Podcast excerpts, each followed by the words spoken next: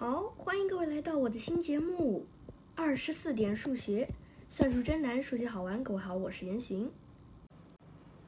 今天是我们的第一期内容，我们来聊一聊素数。首先，我们一聊起素数，就要聊一聊它的定义。它的定义需要一些前置知识。首先，我们日常用来计算的数字，比如说一二三四五。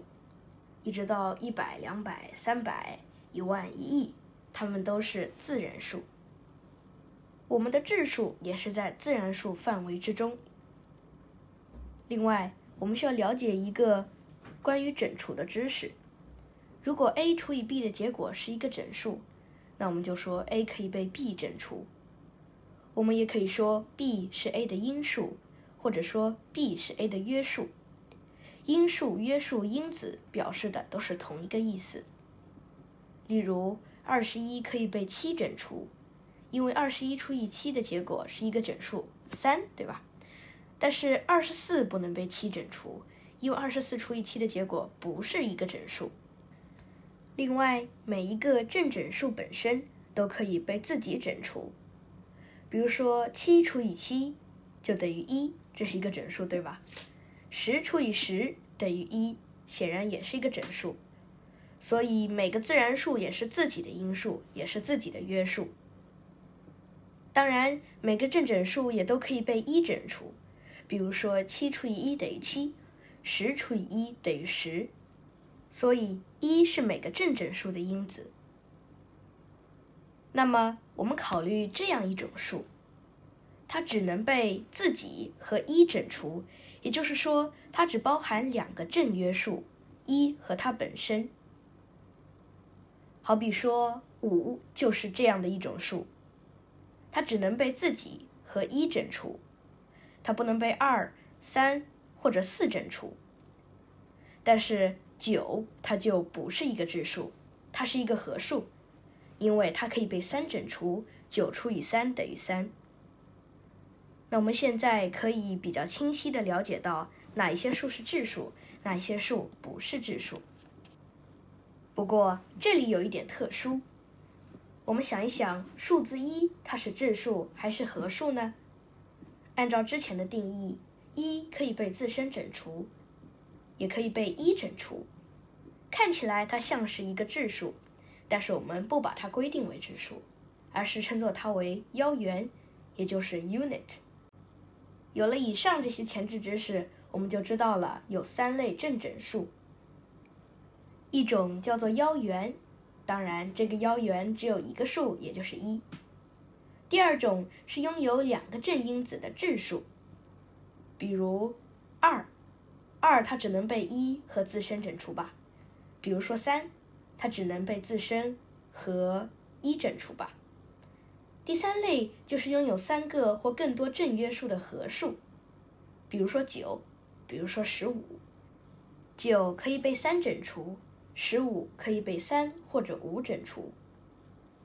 经过列举，我们就发现，除了二以外，所有的偶数都是合数，因为除了二以外的偶数都可以被二整除嘛。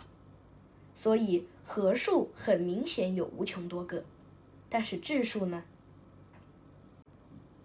几千年来，人们不断的列举素数，但是发现素数越往大看，越来越疏离，而且分布好像也毫无规律。那么人们提出了这样一个问题：素数是不是有无穷多个，像合数那样呢？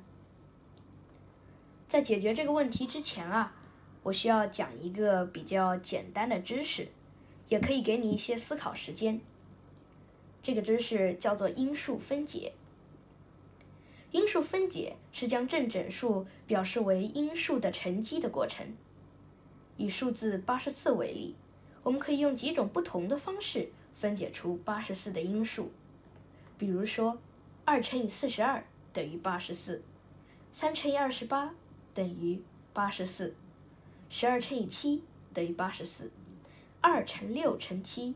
等于八十四，等等等等。把八十四进行因数分解的最终办法是将所有的项都分解为质数。我们先看二乘以四十二这一项，四十二很明显可以分分解为二乘以二十一，那么二乘以四十二很明显的等于二乘以二乘以二十一，而二十一我们知道可以分解为三乘以七，那我们最终把这个八十四分解为了四个质数之积，也就是二乘以二乘以三乘以七，因为每一项都是质数，所以我们不能再对这些因数进行更小的分解。你还能再把三分成几和几的积呢？我不信。呃，从这一点我们正好可以证明一下为什么一我们不把它叫做质数。因为每一个合数都可以分解为若干质数之积，但是我们如果把一也算作质数的话，每一个质数，比如说二、三、五、七，又可以分为一乘二、一乘三、一乘五、一乘七。这显然是很没有必要的了。这些额外的表达将让这个式子表得更为冗长，并没有简化的思想，并且它们也无法将任何项分解成更小的因数。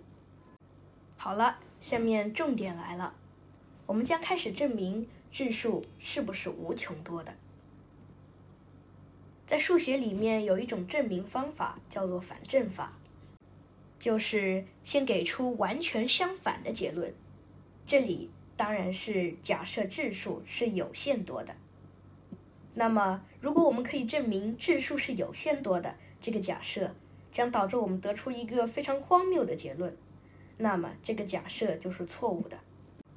现在我们开始证明，如果只有有限多的质数，那么必定存在一个最大的质数。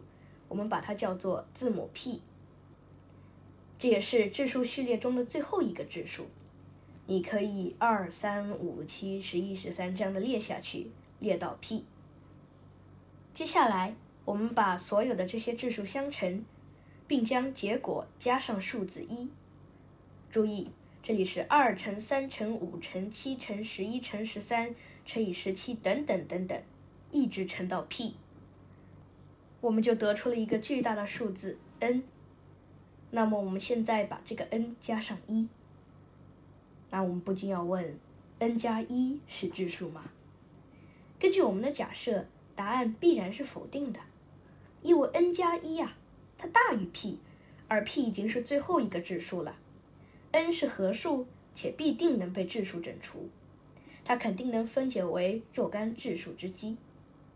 这里我们就陷入矛盾了。我们知道 n 肯定有一个质数因数，那这个因数可能是二吗？我们来想一想，n 等于几？n 等于二乘三乘五乘七一直乘到 p。但是这个 n 肯定是一个偶数，因为它包含二，二乘以任意的数都等于偶数。很显然，n 是一个偶数。这里大家可能需要暂停思考一下。好，那么 n 加一，它是偶数吗？一个偶数加上一，很显然变成了一个奇数，所以它不可能被二整除。没关系，我们不是还有别的因数吗？就算不是二，那可能是三吗？再看一下括号中的内容，注意。括号中的内容等于二乘三乘五乘七一直乘到 p，它当然等于三乘以括号二乘五乘七乘十一一直乘到 p。这里大家可以在笔，呃，可以在纸上写一写。很显然，n 是三的倍数，那么 n 加一呢？n 加一除以三肯定余了一。这里大家也可以停下思考一下。那我们再轮流尝试五、七、十一、十三，会发现它们都会余一，它不能被任何质数整除。既然这个巨大的 n 加一它不能被任何质数整除，那么你凭什么说它是一个合数呢？我们整理一下，我们先假设有有限多的质数，并且存在最后一个质数 p。接下来我们把所有质数相乘，得到 n，然后再把 n。加上一，那么我们轮流试除了所有的质数，发现除下来都等于一。最后我们得出一个非常匪夷所思的结论：n 肯定大于 p，那么 n 显然不是质数。